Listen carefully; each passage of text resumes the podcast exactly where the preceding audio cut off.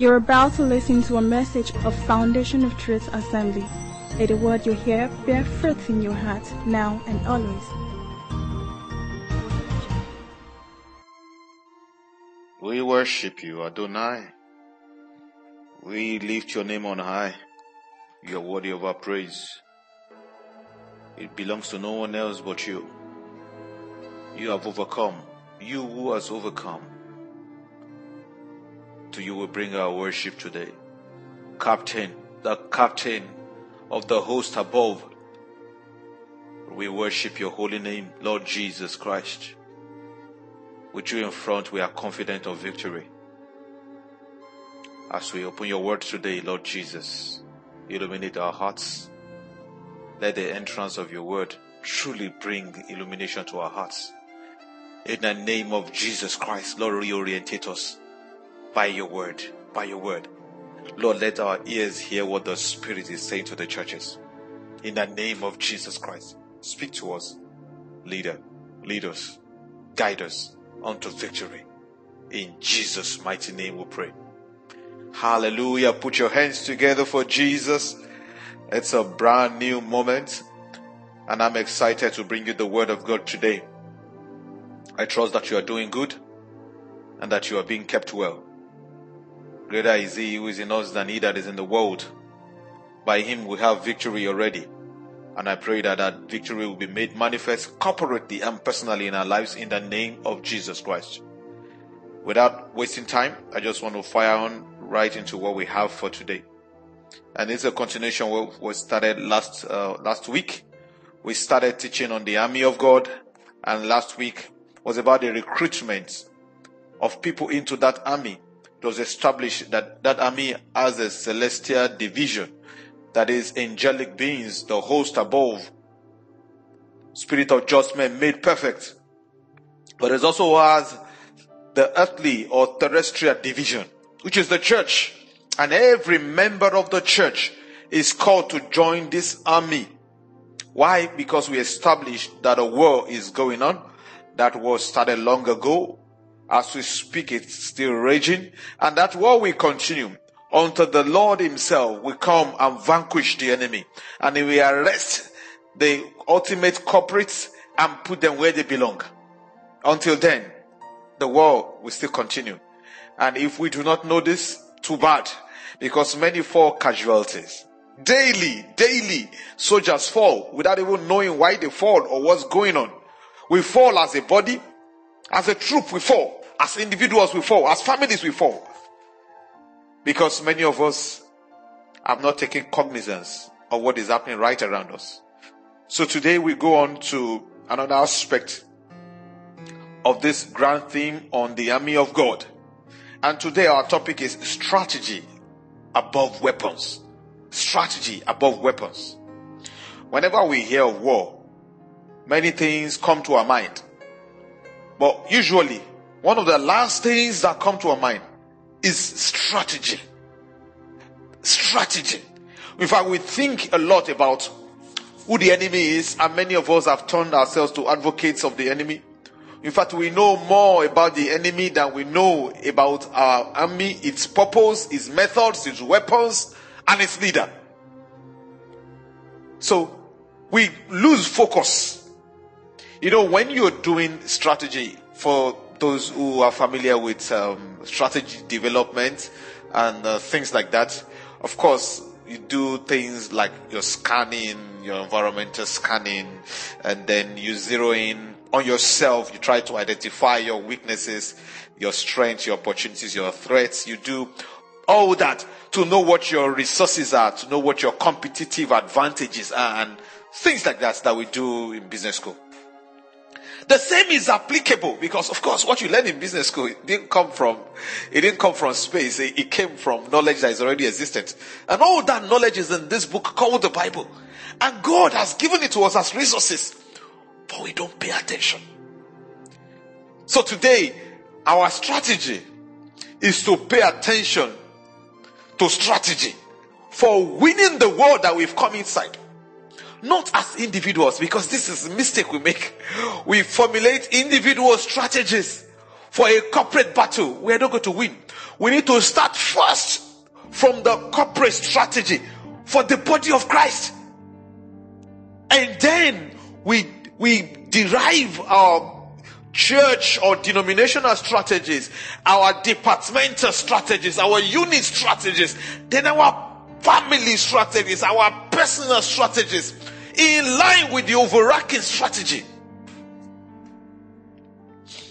We know well about the enemy, but we don't know ourselves. And we don't know our strategies. Maybe I should mention some of these enemies. I'm sure we know all too well, so I'm not going to dwell on them. Perhaps God will open our eyes to see one or two other things about these enemies. You know, we have been told that there are three primary enemies, and thanks to the fathers of faith who have taught us this over the years. The first enemy, of course, the Bible calls him the arch enemy, the main enemy of man. Of course, the enemy of God too.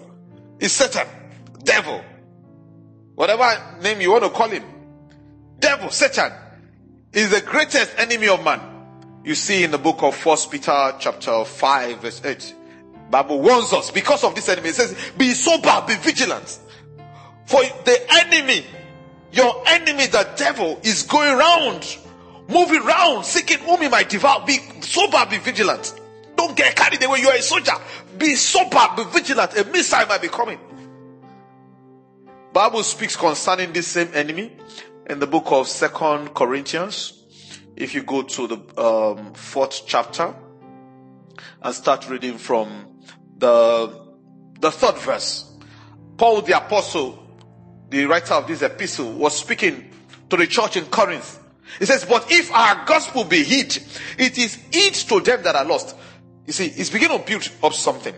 He said, a weapon we have is the gospel. Huh?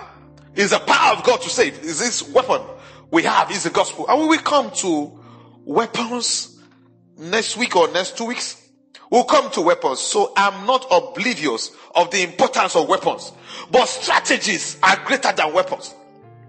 And that's why we've got to pound this strategy item very well and do it very clearly.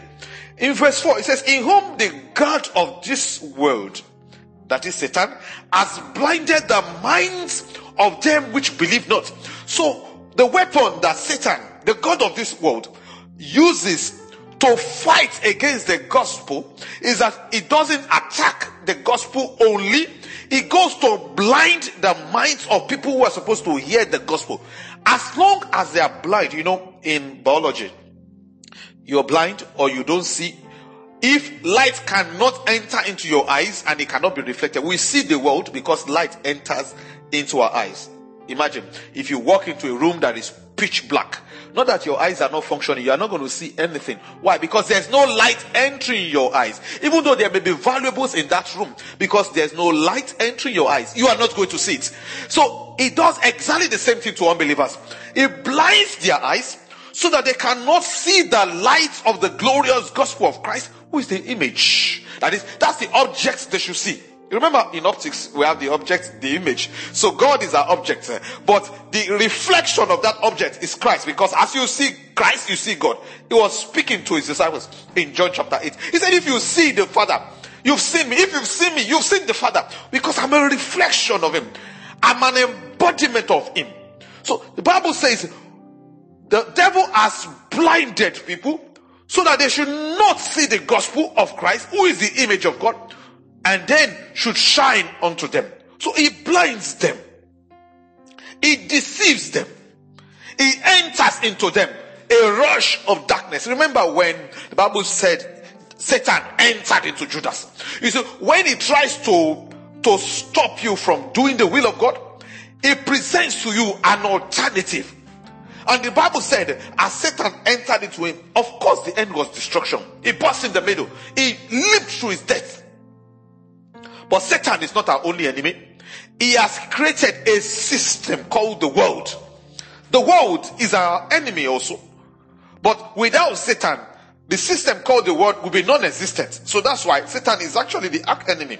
If you go to the book of First John chapter 2, the Bible says from verse 15, it says, love not the world, neither the things that are in the world. If any man loves the world, the love of the Father is not in him. For all that is in the world, the lust of the flesh and the lust of the eyes and the pride of life is not of the Father, but is of the world. And the world passes away and the lust thereof. But he who does the will of God abides forever. You see, those who didn't listen to this advice, they go down for it. All of them went down for it. You remember our brother the very first king of Israel. His name was Saul. God took him from nowhere and made him a king. The Bible said he would not pay attention to God. God said, don't disobey me. Kill everything in Amalek. Our brother saw some beautiful things, some beautiful items, some beautiful people. He decided to spare them. He loved the world. The lust of the eyes. He saw beautiful things. And of course, he thought he could hide it and say, Lord, I kept them to serve. He said, No, you don't use disobedience to serve me. I already warned you. Of course, he spiraled down from one act of disobedience to one act, another act of disobedience. He was supposed to wait for Samuel, the prophet, in order to make an offering before he would go into battle. But he felt pressured by the people. Social media was pressurizing him. And he said, I don't want these people to unfollow me. So he went ahead and did what he was not supposed to do. And after he did it, even when the judgment came, he was still begging the prophet. He said, I know God has rejected me, but please honor me before these people. We seek so much honor before the people. We don't care if we still have honor before the Lord. He went down, lost of the eyes, pride of life. He waits down for it. The world system still as potent. But I bet you it's not as potent as this next enemy called the flesh. Oh my God. Or self. You see, this one is the most difficult to deal with among these enemies. And I'm speaking from personal experience too. The Bible is very clear about it. In fact, Paul the apostle struggled with it. Who shall deliver me from this flesh? Who? Said, but thanks be to Christ. Who gives us the victory? Thanks be to Christ. Because this enemy is you. This enemy is me. How do I fight me? How do you fight you? The desires we have, they lure us into a system of the world orchestrated by Satan. And of course, the end is death. So the Bible says in Galatians chapter 5, if you go to verse, uh, start from verse 16. The Bible says in verse 16, it says that walk not in the flesh. No, don't do it. He said, then I say, walk in the spirit and ye shall not fulfill the lust of the flesh. Why? Verse 17. He says, for the flesh lusts against the spirit. That is, there is a fight. There is an ongoing battle between the flesh and the spirit and the spirit against the flesh. And these are contrary the one to the other so that ye cannot do the things that you would. And for as long as the flesh wins, death is the result. The Bible says, for the wages of sin is death. But the gift of God is eternal life through Christ Jesus. He said, if you continue to work very hard in the industry of flesh, he said your salary at the end of the month, your upfront at the beginning of the next year, he said it's going to be a fat salary called death. This is the only way it works. The Bible speaks about death as an enemy too. And most times we don't include this as an enemy. Go with me to the book of um, First Corinthians. First Corinthians chapter 15.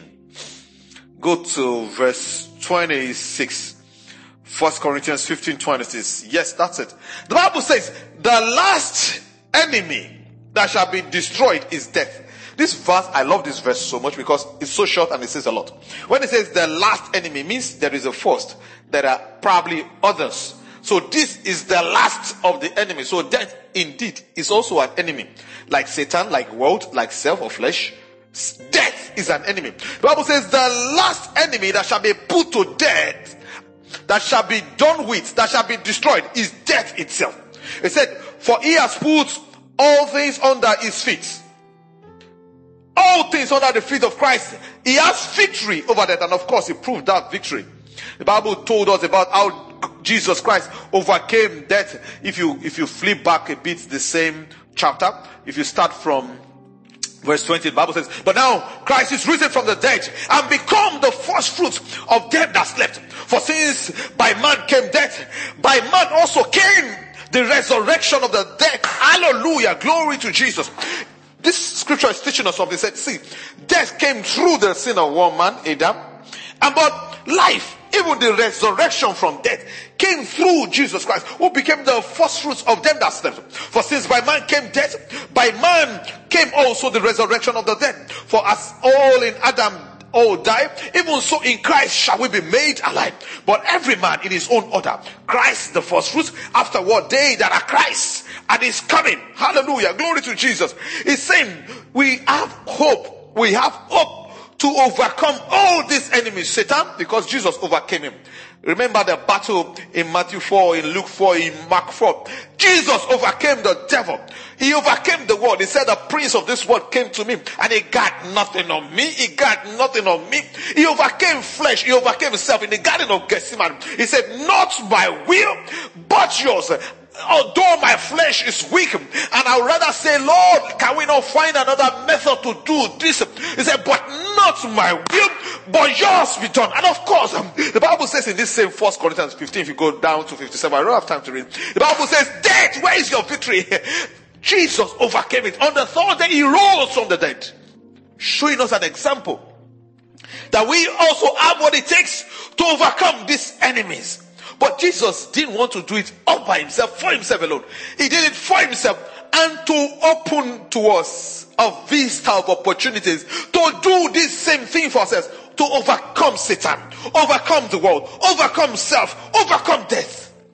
But not only us. See what the Bible says. It says first fruit, meaning that the expectation, the expectation of Christ is that indeed there will be many more fruits People like him who will walk in victory over death. And this now leads to the big picture. The big picture. What is the big picture about Jesus coming to die? About the gospel? What is the big picture? If we don't get the big picture, we will major on the minor and get ourselves into a lot of trouble. Because we'll start chasing tactics that are not coherent, that do not speak to the big picture. This is what the devil has managed to get the church to be doing for centuries. Brethren, please listen. I feel very strongly that by this message, the Lord is speaking to his body. I don't know who you are today listening. You are a youth, please listen passionately. You are a fellowship leader, please listen passionately. You are a worker, please listen passionately. Because you will understand why you work the way you work and why you should work the way you should work. You will understand. You are a pastor, you are a leader, whatever your title, you are a mother, you are a father, please listen. You are a child, you are a teenager, you are a youth, please listen. You are new to the faith, you are old in the faith, please listen. Because the Lord will be speaking to us. What is this big picture? Why should Christ go through all this trouble of going to the cross? He could have just said something and saved us, but he went through this. Why did he go through that? It's a colonization agenda. The agenda of God is that he will replicate Christ upon the earth. That way, the dominion that was lost by man will be restored to man. Through Christ, the man sent by God, the Son of God, God Himself who became flesh to show us an example, an evangelization of the world, a transformation of cosmos. This is the big picture. To populate the world with the influence, the values, the essence of God. Big idea is to establish God's kingdom right here on earth that as it is in heaven, so should it be on earth. The earth populated by Christ. Of course. Through those who have come to submit themselves to the reign of the Christ. Who have become subject to the person of Christ. To the values of Christ. To the ethos of Christ. Of course, exhibiting the power of Christ the wisdom of Christ, the riches of Christ, the honor of Christ.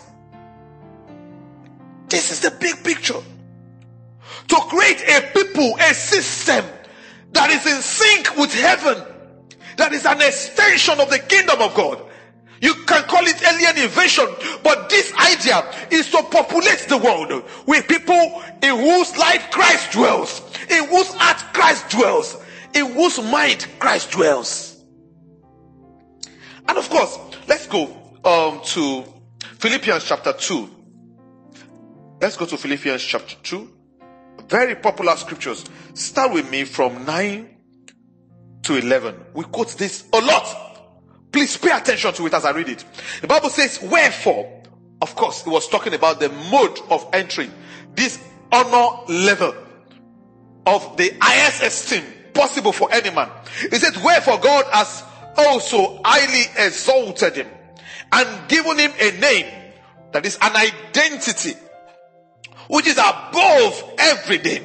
That at the name, he didn't say mention, at the name of Jesus, every knee should bow of things in heaven and things in earth and things under the earth. And every tongue should confess that Jesus is Lord to the glory of God the Father. This is a big picture. He said, the reason I'm exalting Christ, of course, something he merited through the pathway of humility is one that the reign of Christ will be established not only in heaven, not only in heaven. He says also of the things in earth. And guess what? Of the things under the earth. And there is a civilization under the earth. It says, this is the whole idea. And at every tongue, anyone that can speak, anyone that can vocalize something, anyone that can express something, whatever it is they are expressing, it will be the Lordship of Christ. To confess that Jesus Christ is Lord to the glory of God the Father. This is what the Father wants. Go with me to um, Psalms 110. Psalms 110. The Bible says in verse 1, it says, just a minute, let me look for it. Psalm 110. Medakasolotaya. Arenemakatus ala pronushelea. Kata pranesia. Just a minute. Let me, let me open it. I like to read this. Okay, I'm there. Bible says, the Lord, that is God, the Almighty, said unto my Lord, that is Jesus, sit down at my right hand until I make thy enemies thy footstool. The Lord shall set the road out of the strength of Zion. Rule thou in the midst of thine enemies. Listen, rule thou in the midst of thy enemies. Thy people shall be willing in the day of thy power some version says, in the days of your power, your people will be volunteers. That is, you will have people who will serve you willingly. Not grudgingly, not painfully, not with complaint. They ask you to come to church to sweep, you complain. They say, oh, we have a Jesus rally, we are marching all through the streets of Surulere, you complain. They are stressing us. They say, let's come to pray. We have a program. Let's come to pray. Let's come to plan. Let's contribute. They say they are stressing us. Mm-mm. He said, in the days of this power, when the people understand the rule of the Christ, he said they will be volunteers. They will say, please enroll me. We will say, oh, we have enough. They say, please, I don't mind if the only assignment left is to sweep the toilet, I don't mind. I want to serve in this army. The people will be volunteers in the days of his power, and they will serve in the beauties of holiness from the womb of the morning. Thou hast the deal of thy youth. The Lord has sworn and will not repent. Thou art a priest forever after the order of Melchizedek.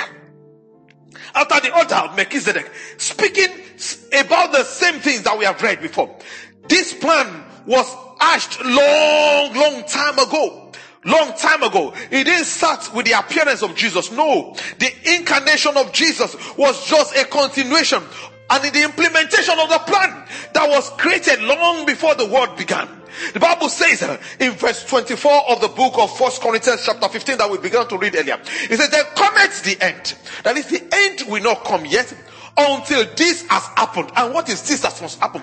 When he, that is Christ, shall have delivered up the kingdom to God. You see what we read in Psalm um, 110 from 1 to 4 just now. This is what he's talking about. He says, Then come at the end, when he shall have delivered up the kingdom of God, even the Father, when he shall have put down all rule and all authority and all power. For he must reign till he has put out all enemies under his feet. Remember, uh, Psalm 1 said, Then the last enemy that shall be destroyed is dead. For he has put all things under his feet. Hallelujah. Glory to Jesus. So, having understood this big picture, which fits into something that we teach in strategy uh, discipline. You know, I was speaking earlier about the strategy discipline where we create strategy. And the first thing we normally do after doing step one, which is articulating the big picture or the what you call the strategic intent. We mentioned that the intent of Christ, the intent of God for sending Christ and for bringing the gospel is to populate the world with the influence of Christ, with the values of Christ, with the essence of Christ, to make the earth an extension of the kingdom of God, so that as it is in heaven, it shall be so on earth. If this is the strategic intent, God, master strategist, the next thing it does is to say, What are my guiding principles? What will be the reasons for the strategic choices I will then make after doing this articulation of the strategic intent? What will be the strategic guiding principles that I will apply? Of course, my word. So he will go back to his word. Who am I? I'm a God who loves righteousness. I love judgment. I love mercy. I love love. I am love. Remember, all these things played out from the beginning of the world, even right now. When Adam and Eve were put in the garden, God is not a lawless God. He gave them rules to discern what is right from what is wrong. And this is the problem I have with people who say there is no God. You know, I I enjoy having very deep conversations with uh, a friend and colleague with whom we shared some thoughts on this same subject in the course of the week. How can you say you don't believe in any God? Just tell me you believe in stones, you believe in tree, you believe in water, whatever. But don't tell me you believe in no God. Because that way, I don't know what you're going to do next. What determines morality for you? How do you choose what is right and what is wrong? Then I can't trust what you will do next. Because one moment you are that guy who defends the universe. The next moment you are that guy that stabs the universe. As long as it fits your logic. So God is not like that, and neither should his children be like that. In the kingdom of God, there are things that are right, there are things that are not right. Read your Bible, you will see from the beginning to the end. Even when Jesus was uh, living and giving the Great Commission, he said, teach them to do everything that I have told you. Teach them to observe it, to follow my commands. Even Jesus Christ said, you can't do as you like. I have the commands that you have to follow. There are things you need to observe that I've taught you. I've taught you how not to pray. I've taught you how not to fast. I've taught you to love your enemies. I've taught you to heal the sick. I've taught you to do this and that, to do charity. He said, observe these things. There are things that are right. There are things that are not right. So one of the core guiding principles of God is righteousness. So he told Adam and Eve, you can't eat this. If you do eat it, something will happen to you. There will be judgment. You shall die. The day you violate this, you shall die. Course, they wanted to test the enemy just the way our children do. Daddy said, if you do this, I will beat you. They want to try it. Will daddy beat me or not beat me? Can I negotiate my way out of it? If they do, next time you tell them to do something else, they will beat you to it. Because they know that you are just so much air, nothing to punch. So much of a back, nothing to bite.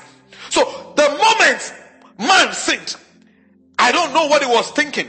Oh, God will waive it. No, He won't waive it. There's something called the judgment of God. I know as God's children, we like only to think about the mercy of God. Yes, I know there is mercy, but there is judgment. The Bible says it's a terrible thing, fearful thing to fall into the hands of the Almighty God. A terrible thing. Why? This God is a consuming fire. Oh, yes, this God. I know you have been told He's love. And yes, He is. He doesn't change the fact that He's love. But there is a terrible side of God. The judgment of God. How do you explain How God told Moses, don't beg me on this matter. I have told you because you violated an instruction. You will see Canaan. You will not enter. Same God. Same God. Don't let me go that route today. But there is another guiding principle apart from righteousness and judgment. Of course, it's a principle of mercy. So after God judged them, Adam and Eve and he placed curse on humanity and he caused the earth, the Bible said God looked and said, This man is in trouble. Look at him. He has lost his glory. There was a clothing on him before this sin. That clothing was called glory. Even though he could not see it, it was all over him. And even though we don't see that glory covering us too, it's all over us. Only when we sin, we then find out we are naked. Why? The glory is gone. Ichabod, the glory is departed. And because the glory was departed, man tried to go and look for leaves to cover. God said, this covering will not cover you. No.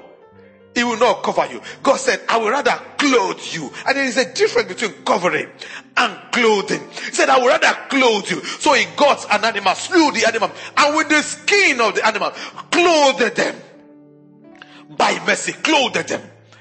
By mercy, chase them out of the garden. Because if he didn't do that, they will live forever. Of course, they would find a way of going to eat from the tree of life and live forever under the curse. And the redemption plan might be thwarted. But thanks be to God for his mercy. He put them out to put in force the strategy for the salvation of man, the, the grand plan for the redemption of man through Jesus Christ, the Lamb of God that was slain from the foundations of the world. So he began to unveil that through Christ. And then he went to the next phase in strategy development. After strategic intent was formulated, after going through his guiding principles and said, what method do we need to deploy to save man? He said that method is called love. For God so loved the world that he gave his only begotten son that whosoever believe in him should not perish but have eternal life. So he launched Christ in the fullness of time to go implement that strategy through those actionable steps. And of course, the incarnation of Christ, he was born like a man, of a woman, he was born. And he began to establish a movement called the church. You remember in the book of uh, Matthew chapter 16, when Jesus was asking his disciples, who do men say I am? And they said all sort of things. And he told to them, who do you say I am? And for the first time, there was a, a revelation of the person of Christ to Peter. And he said, You are Christ. You are the Messiah, the Son of God. Jesus said, Whoa, this is a eureka moment. Flesh and blood has not revealed this to you. He said, You are Peter. On this rock I will build my church, and the gates of hell shall not triumph over it. The gates of hell shall not prevail over it. Meaning, he's saying, I'm going to create a movement. It's an actionable step. I'm going to create a movement called the church the church to become a force, a movement that will continue to prevent the incursion of hell into the world, but we rather attack the gate of hell and push back the frontiers of hell until hell is so depopulated that the whole cosmos submit to the rulership, the leadership, the government of heaven. So he launched the church, of course, with what we call the Great Commission. Go into all the world and make ye disciples of all nations, teaching them to do and observe the things I have taught you, baptizing them in the name of the Father and the Son and the Holy Ghost. And he gave us that commission. Today, I don't even know what to call it. What Christ gave us as the Great Commission, I think somehow it, has either become the Great Omission or the Great Confusion. Why? Because the church today that is set to implement the agenda of the evangelization of the world. Sometimes I think we are doing everything else apart from that. So we are in this field, we are in that field, we are doing this, and many of the things we do are good and noble. Oh yes, fantastic. In fact, they are laudable. Of course, we get awards for doing them. Not, nothing, nothing says we shouldn't do them. It's just like a company so if all I do as a company is CSR, I'm going to fail. My corporate objective, my corporate strategic intent should be in my core. It should be the core of my business. It should be what I set up my departments, my divisions, my directorates to implement, to execute. Of course, in the process of doing this, because uh, I am operating in a territory, there is a host community called Health. I must do some CSR, but my mission is not CSR. No. If I get it wrong, I will fail as an organization. And this is why, with all due respect, we have not made as much impact as we should, given the resources at the disposal of the church.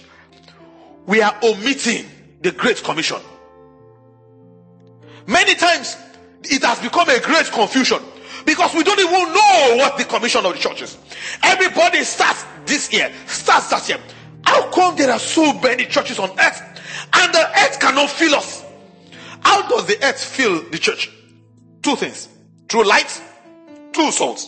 Matthew chapter 5. It said, You are the salt of the earth. It started with salt first. You get why? You are the salt of the earth. He said, but if you misbehave and you lose your saltiness, the quality that makes you distinct, he said, you will become something to be trodden upon by the feet of men. They will trash you and they will walk on you as is happening today.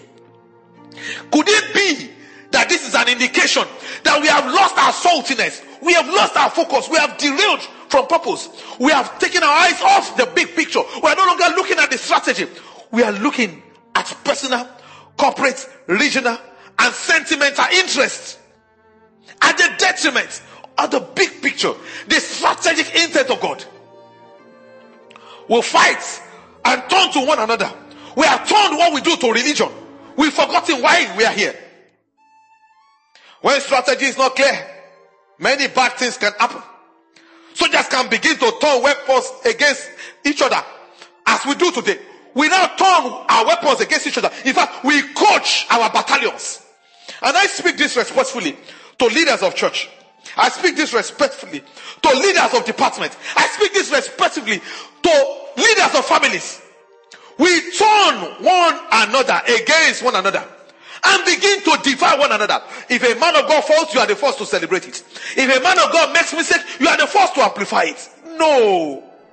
If another believer falls, you are the first to publish it. No. Why must you go to social media and create a buzz around it? You are chasing clouds against a fellow soldier. You are getting it wrong, sir. You are getting it wrong, friend. You are getting it wrong. When strategy is not clear, our motivation and our attitude to this work becomes challenged. I mentioned earlier, sometimes they ask us to do things in the kingdom we complain, we are grumbling. Why? You don't see how what you contribute fit into the big picture. You don't see it. You don't know that you're sweeping the floor is helping to evangelize the world. Is helping to bring the kingdom of God to the world. You don't see. As long as you see sweeping the floor as doing the pastor a favor, you are going to get it wrong. Because the day the pastor is in a bad mood, it's going to affect you. The day that you are not celebrated for the, being the best sweeper in church, there will be a problem. The day that you are not called out and given a plaque, an award, given some money, and I hear that they pay some people now to work for the Lord, to serve the Lord. It's because we don't understand how what we do fit into the big picture. So we come into it as mercenaries. People who want to fight only to be paid. You will get paid. You will get paid, but you lose your place in the big picture because you are not part of the big picture. You are a hireling. When strategy is not clear, the lives of soldiers will be wasted. Because we the generals, if we don't understand how to even direct the people, how to align the people, how to create formation. You know, in an army, there are different kinds of people. I've read my Bible. You will see sometimes uh, some people are archers. They have bows and arrows. They go in front. They just stay there and shoot their bows and arrows before people with swords come. Before fighters uh, on foot come. Before those who are on chariots come. Before those who have their ballistic missiles come. You don't all rush in at once. It's a strategy. It's got to be coordinated. Because of lack of coordination, we go anyhow. The enemy is wasting us. Do you know how many soldiers have gone down? Do you know how many battalions, churches are closed? Why? Because we don't understand strategy. We are fighting without first thinking. We think we are here only to behave as robots and zombies. No, we are not zombies. We have the mind of Christ. We must deploy it into battle and the execution of our war. When we don't understand strategy, our planning will not happen. When it does happen, it will be weak because it will be myopic. We are not seeing the big picture. It doesn't sync with the big picture. He is disconnected from the big picture. So he achieves exactly nothing. Are there things in scriptures strategy that the body of Christ should embark on, should implement if we have a chance as a body? And today I'm teaching corporate strategy. If we have a chance as a body to defeat the enemies, Satan, to defeat the world, to defeat the flesh, and to ultimately defeat death, does the Bible give us the guidance? Oh, yes. Turn with me to the book of Numbers. Numbers chapter 2.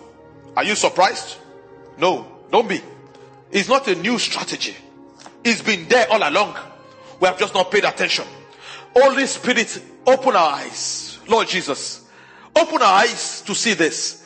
Oh Lord Jesus, let it enter into the mind of the leaders that we will see these wars differently. These battles we have to fight that we will see differently. In the name of Jesus Christ. Turn your Bibles with me to the book of Numbers chapter 2. I'll read a number of verses. It's a very long read. I'm not going to read everything. I'll just point us to patterns because there are patterns in this book. The Bible says, and the Lord spoke to Moses. You know who the Lord is. Hmm? The Bible says in Exodus chapter 15 verse 3, it said, the Lord is a man of war. So he's not a novice when it comes to war. He's a man of war. He understands the art of war. I'm not talking about the book Art of War. I'm talking about the fact that there is an art of war. And this God understands it. He understands it. So the Lord said to Moses, who was the general in front, the overseer of the army of God. Why? Because Israel was the army of God. So God, the commander of the angel and terrestrial armies, spoke to the general of the terrestrial armies. And the Lord spoke to Moses and Aaron, saying, 1 verse 2 Every one of the children of Israel shall camp by the standard. Please, I will rush through to read a few verses. I need to pay attention to watch out for patterns because there are patterns as I read. Every one of the children of Israel shall camp by his own standard beside the emblems of his father's house, on the line father's house. They will camp beside the emblems, that is the flags of their father's house. On the line father's house in your Bible. They shall camp some distance from the tabernacle of meeting. On the east side, on the line east side, towards the rising of the sun, those of the standard of the forces with Judah shall camp according to their armies. According to their armies. According to their armies. Nahshon, the son of Aminadab, shall be the leader. Understand and underline the word leader. Leader of the children of Judah. And his army was numbered at 74,600. Underline numbered. His army was numbered. This is one block. You will see the repetition of this block every single paragraph until you reach the end of this. And for illustration, I'll read the next two. Verse 5. Those who camp next to him shall be the tribe of Issachar. And Nathaniel the son of Zuar shall be the leader of the children of Issachar, and his army was numbered as 54,400. Then comes the tribe of Zebulun. And Eliab, the son of Elon, shall be the leader of the children of Zebulun, and his army was numbered at 57,400. And all who were numbered according to the armies of the forces of Judah, 186,100, 400. These shall break camp first. Underline, these shall break camp first. These shall break camp first. If you go to the next paragraph, it says on the south side. You know, before we saw east side, we see south side. If you keep going, you see verse 18. You see on the west side. If you go to verse 25, you see on the north side. Please follow me. Follow me. There's a reason I'm reading this long.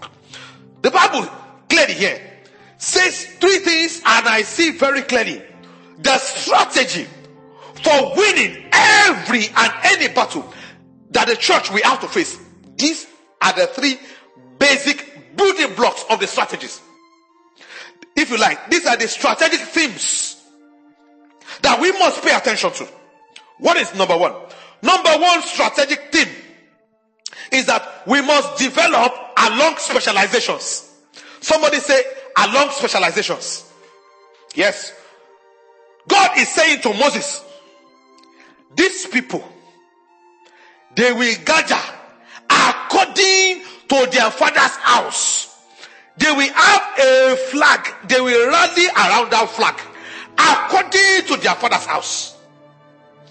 So, what does this mean? Number one, it means that we are not called to do the same things. Mm. We are called to do specific things towards the same big picture of what evangelization. As a body of Christ, we are not all called to do the same thing. Don't get it wrong. Within this body, see it as an army. Hmm? See this body as an army. See different battalions or artilleries. See um, different divisions. The first division, the uh, so called division, trained differently to do different things towards winning this war together. So some are archers, they are trained to use bow and arrow. Some are swordsmen, they are trained to use the sword. Some they only know how to hurl catapults. Some they know how to hurl stones or missiles. Their trainings are different. We are not all the same. No. There are specializations. And each specialization has a father. There is a father for each house. Are you following me? Please follow me. So the question is Do you know the father of your house? Do you know your specialization in this army? Because we are dressed differently, we are equipped differently, we are built differently, so that we can fight together against the common enemies. But we are different. Our trainings are different. Some are naval officers in this army.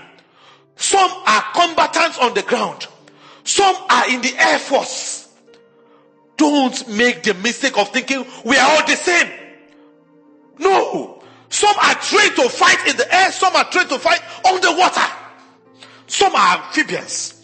They can fight on land and on water. It's their training. Don't envy others that have other gifts and specializations, other talents and graces. Don't envy them. We need everybody.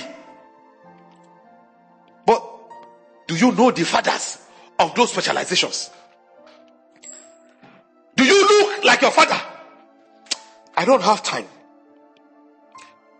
I would have gone deeper in this. But Lord help me. Lord help me. You see, each house must look like his father. So the first thing is to know who your father is. And there are different families in this body of Christ. Different families. there are those who major in one thing than those who major in another thing. Identify your father. But even if you don't know who your father is, earthly speaking, today, in today's dispensation of the church, forget it. Look at the Bible. Do you know that we have fathers or what we call elders in scriptures? People who have gone ahead of us in their areas of specialization that we should emulate. Do you know? Ah, Lord Jesus. Okay, let me make an attempt. Even if this is where I stop today, God help me. Go to Hebrews chapter 11. Go to Hebrews chapter 11. The Bible says from verse 1 and I know we know this passage very well. But may God open your eyes to something else today. He said, Now faith is the substance of things hoped for, the evidence of things not seen. We got this. We skip verse 2 of what it means. Verse 2 says, For by it, that is for by faith, for by being in this faith, for by exhibiting the character of faith, the character of Christ. He said, For by it, the elders, underline elders, obtained a good testimony. That is a good report. And then he went on to now start naming the elders. In fact, I counted some of the elders until I could not count anymore. I counted up to 17. Then after 17, he mentioned different people. He mentioned uh, uh, Abel, Enoch, Noah, Abraham, Sarah. Yes, Sarah. Elder, Elder Sarah. he mentioned Isaac, Jacob, Joseph, Elder Joseph, Elder Moses. He mentioned Joshua without mentioning his name in verse 20. In verse 30, he said, By faith, the walls of Jericho fell down. We know he was speaking about Joshua. Then he mentioned Rahab, Elder Rahab. You know who Rahab was? Rahab was a street woman. Elder Rahab. Wow. He goes on to mention Gideon, Barak, Samson, Jephthah, David, Samuel. And he now grouped the remaining elders. He said, and the prophets. So the prophets too were elders. Just like Rahab, the street woman. Just like Gideon, the soldier. If you look through this, you will see these are all elders, that is, leaders of specializations in the body of Christ. These are their profiles. We see here there were some farmers. Did you observe? There were farmers in, in the list of elders. I don't know if these are some of the 24 elders that are bowing down. I don't know. There may be more because after 17, he just grouped the rest and mentioned them as prophets. And then mentioned some other people without mentioning their names and talked about what they did. They quenched the violence of fire. They escaped the edge of the sword. They, you know, did all sorts of things. They stopped the mouth of lions. We know he was talking specifically about Daniel the elder. But we see different specializations. And he grouped all of them all of them, regardless of their personality, their approach, their results, their results.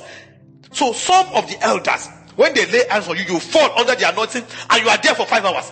He said, for some of the elders, they don't have that capacity. They don't have that kind of result. They are farmers, but they are still elders. Tell me where Isaac opened the eyes of the blind. Was he not an elder? Oh, tell me where John the Baptist did a miracle. The Bible said John did no miracle. the day I read that in my Bible, my life changed on how I saw ministry. He said John did no miracle, but everything he said about this man, Jesus, he said was the truth. He was a man of truth. He was not a man of miracles. He was an elder. Jesus himself affirmed it. He said, of all men born by women, there is none greater than John the Baptist. An elder that did no miracle. So he said farmers are elders. Abel was a farmer. Isaac, Jacob, farmers. They were elders. He said they were elders. See, see, this one shocked me.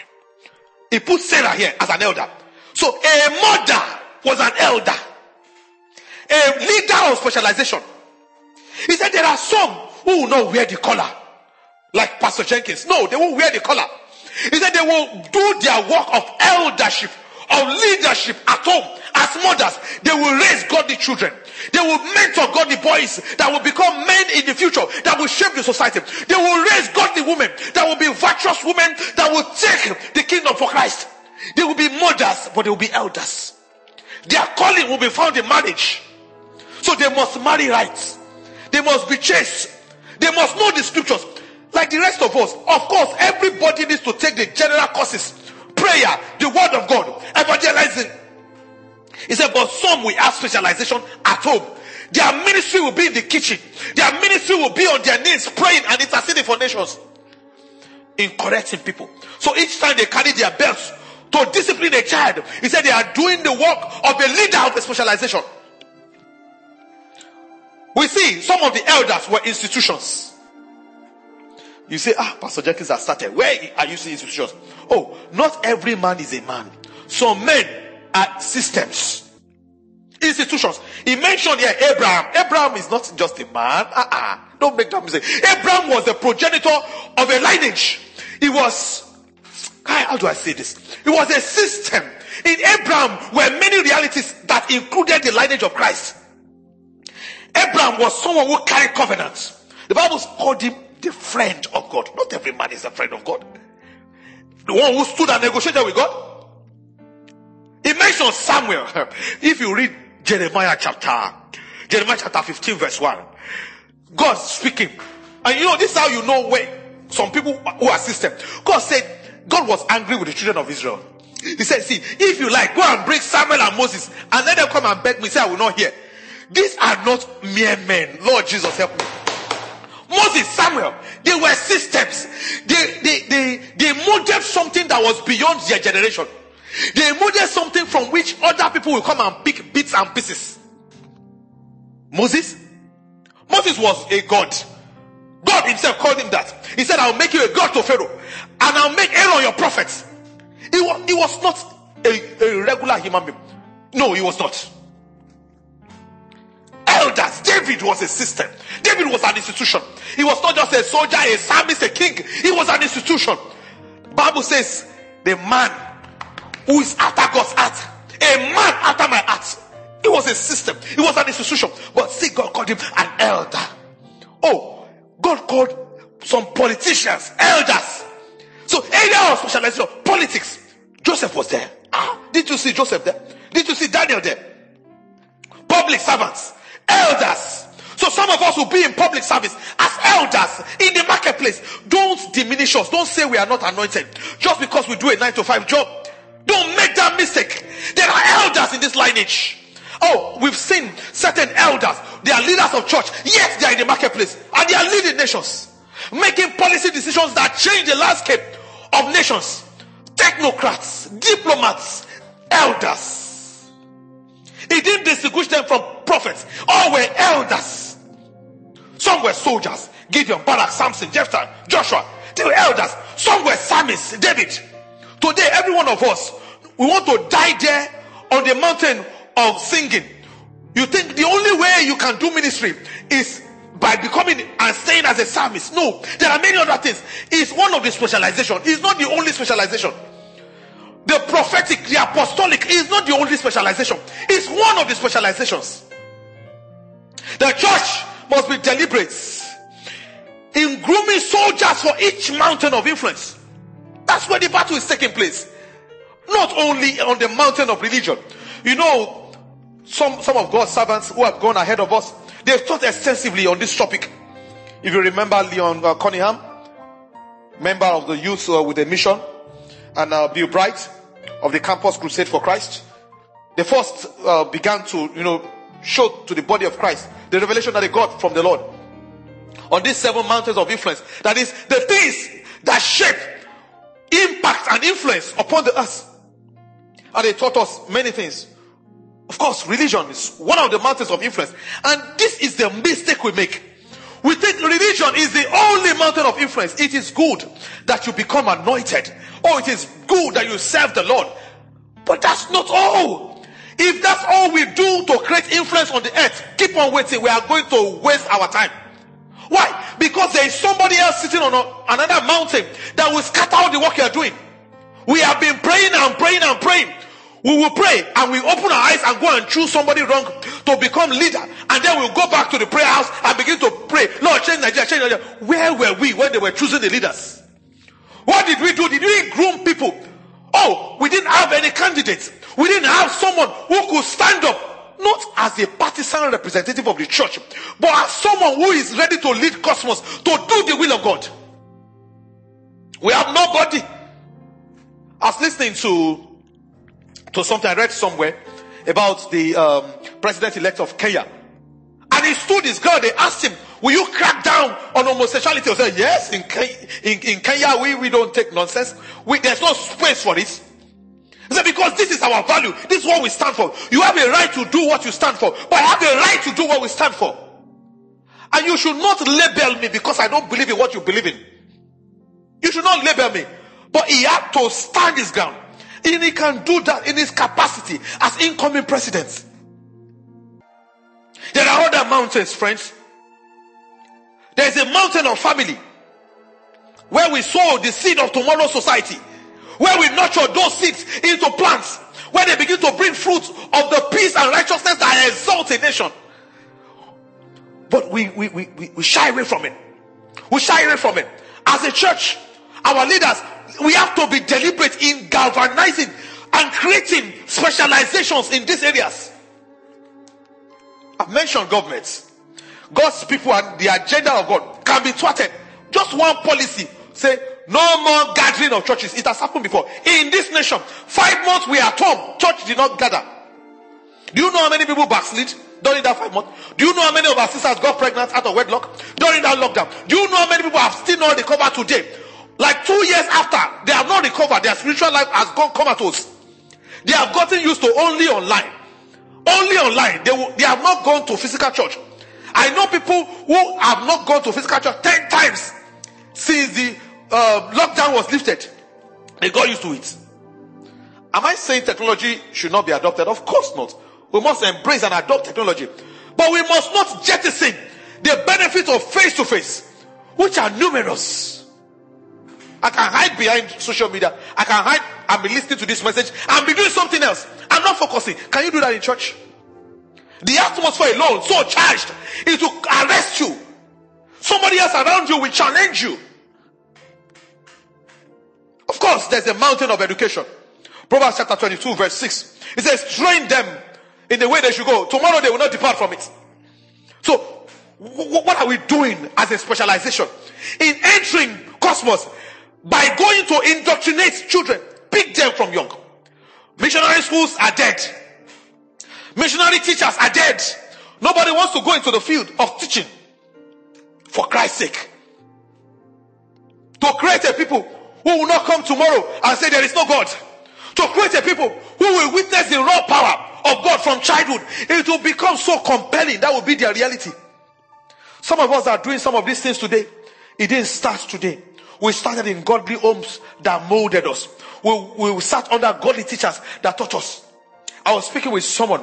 I said how I learned to read English language was by reading my small Gideon's Bible. I pray for you today, brother Paul. I don't know where you are. May God bless you. And this is my little story. As a four, five year old, I enrolled in church and it was church. Brother Paul was a Sunday school teacher in my church back then. And it, it was his life vocation to teach children how to read and write. He was doing it for free. Only that we would provide our lunch and you bring your lunch to class and he will teach you how to read and write. He taught me how to read and write by reading that small Gideon's Bible, that pocket sized Bible that we put in our back pocket. He taught me to read English language by reading that Gideon's Bible. He molded my mindset, my worldview from that tender age. He trained a child in the way he should go. And now we cannot depart from it by the grace of God because he has built us and upon us is building other people. Train a child. Train a child. There were Muslims in that class back then. He taught us with the same templates. He taught us with the Bible. Taught us to read English by reading the Bible. He taught us, of course, mathematics too. But he taught us English by reading the Bible. Media. What are we doing about the mountain of media? Second Peter 2 verse 8. He spoke about Lot. He said that righteous man, his righteous spirit was grieved, vexed, tormented by the things that he both heard and saw. Why? There was no alternative. No alternative. You know it's media that shapes narratives and change the views you have. They desensitize you to the many shocking evil that is happening around you. I was speaking with a colleague during the week and he mentioned something that most of us don't pay attention to. You know, when cross dressers started coming, uh, it was shocking for many people. But today it's not very shocking. We see the so-called Bobriskis of this world, the James Brown of this world. We see them. Now we, we've, we've become used to them. That they are just like that. We make excuses for them. Oh, they're just trying to make money. And before you knew it, comedians enter the place. So, of course, you know they don't do that full time. But they create a character. A man wearing, wearing women's clothes, even though the man is carrying beards. I'm wondering at the sickness of our minds. And we have become so used to this anomaly. We now laugh at it. Guess what? The devil is getting us. So it desensitizes you by offering something in your face. It looks innocuous, not harmful, but your mindset is changing. Now, if you see it, it doesn't mean much to you because it's now normal. The abnormal has become the norm thanks to media. And what do we do? We complain. We don't put our own alternatives out there. Thank God for Mount Zion and the rest who go out there and show us alternative. TV stations run by churches that show us alternative. That say TV doesn't have to be obscene. It doesn't have to be about naked women and naked men and noisy, violent people. It doesn't have to be. We must create a people who specialize in this area on behalf of the kingdom to advance the kingdom. The mountain of arts and entertainment. Do we have people there? Oh, we thank God for the gospel uh, ministers, the Dunsin Oyekans of this world, the Nathaniel Basseys of this world, the Sinach of this world, who are going out there to say we have something in the kingdom, something valuable. Of course, we have so many of them, many more, too many that, than I can mention, doing great things for the Lord, doing great things for the Lord. Whether it's in the prayer ministry, whether it's in the singing ministry, they go out there and show the art of the kingdom to the world. Glory and the Lord continue to bless them. But we need to recruit more people under these fathers, under these areas of specialization, that the numbers can be made for accountability purposes. So we can know everyone. We can know the people on these mountains, the people on the mountain of business. Do we have Christian CEOs, entrepreneurs? You see, there's one thought that worries me, that scares me.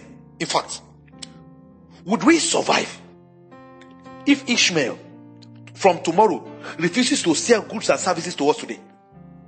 Would we survive? Let us think. Ishmael produces everything we eat, offers all the services we are used to. If Ishmael, if Babylon decides that Zion will no longer buy from me, I will not sell to Zion, would we not starve? It's time to raise kingdom businessmen not just for the financial angle. No. It's for the sustenance angle. Businessmen in the church. In the church, mentored by prophets and apostles, the leaders of the church. We must mentor them. We must create that system to create businessmen, train them in the ways of the kingdom that they can go out there and create businesses for our sustenance and demonstrate to the world that business can be done with integrity. That you don't have to cut corners. I've only done one specialization and it's over one hour. If you indulge me, please. Let me rush through the two remaining specializations. I mean, the two remaining strategies. Strategies. Strategy one, develop along specializations. Strategy two, respect your ranks. This one is very key. The Bible said, let me read First Corinthians um, 12. Let's go to verse 27. 1 Corinthians 12. Bible says, in the body. Yeah, from 27. Say, now ye are the body of Christ and members in particular. Hmm? Verse 28 is my emphasis. It says, and God has set some in the church. First, apostles. Secondly, prophets. Thirdly, teachers. After that, miracles, then gifts of healings, helps, governments, and governments or leadership. they, are, they, are, gifts to the body. Diversities of tongues. Are all apostles? No. Are all prophets? No. Are all teachers? No. Are all workers of miracles? Have all the gifts of healing? No. Do all speak with tongues? No. Do all interpret? No. He's saying here that in this kingdom, verse 28, he said there is hierarchy. There is hierarchy in this kingdom. If you go and read, and I don't have time, Exodus chapter 18, verse 25 to 26. Moses, upon the advice of Jethro, his father-in-law, created captains of 50, of 100, captains of a thousand. You need to create different ranks. Different ranks. Why? Because we are not all the same. Yes, each specialization, if you read that numbers two that we're studying. Each specialization has somebody that was called a leader of that specialization. Father, help us. The body of Christ must understand this very strategic necessity for leaders in these various areas of grace and anointing. We are differently graced. I'm telling you. And we don't also have the same rank, even if you have the same kind of grace. There are people who are your seniors Know your seniors. Otherwise, you will be competing with the people you should be learning from. Know your seniors. Know them. Is it the area of education? There are people in the church that God has put forward. And He has established them in government to lead this sector, this subsector of the kingdom called Education Mountain. Identify them, work with them. Don't go and start your own. Work with them. Everybody wants to be G.O. or something. Leader of this ministry, leader of that ministry. Somebody has started it. Can you keen and support what they are doing? You must be accountable to somebody. That's why I said count the soldiers under each leader. You must be accountable. God has gifted you in this area. Go and identify your father and submit. Identify your father in that area. Submit. So that you can grow. So that you can be an effective soldier. The third strategy is coordination. And this is very closely linked to the strategy we, we took before, which is to respect your ranks. Because if you don't respect ranks, you will break ranks. You will run before it's your time. Observe verse um, from that Numbers chapter 2. Observe verse 3, verse 10, verse 18, verse 25. He said, There is the east side, south side, the west side, the north side. Don't just attack without coordination. You will be wasted if you attack like that. And we are being wasted. Say, be coordinated. There must be some overseers, some general overseers, some bishops, some leaders of the fold that will get us into those formations. I say, you will be the first to attack first. Sometimes we go too soon and we, we get wasted. Observe also that the assault was coordinated. It was Judah that went first, verse 9. Judah went first. Went first. Oh, praise is a weapon. You don't know. We will come to weapons next week or next two weeks. In fact, next week we will do weapons for personal battles. Then we will now go on the mental level, and we now go next upper week. We will now go to weapons uh, on a on, a uh, family level, on a corporate level, on a personal level also. We will not go to that. But observe here that it was praise that went first. Verse 9. Then, of course, you see verse 14 to 16, verse 23 to 24. You see verse 29 to 31. As other troops were now going, we suffer defeat, not because we don't have weapon, but because we break ranks wrongfully and without coordination. The body of Christ, we must go back to the place of strategy. These strategies are in scriptures. They are for our own good. If we don't follow these strategies, the church much as it's supposed to be a movement against hell, the hell, the kingdom of darkness, will be seen to be making progress against us. In fact, coming to depopulate people from the church, as we see today. May that not, may that not happen to our army. In the name of Jesus Christ. Our time is up. I need us to pray. Just pray this one prayer point before I, I wrap up. Ask that the Lord will raise leaders in each family or each specialization. As the Lord will raise leaders upon each of these mountains of influence. And we are doing uh, our GKC on give me this mountain. I don't know if you want to begin to pray that now. Lord, I'm ready to serve. But you don't have to choose me.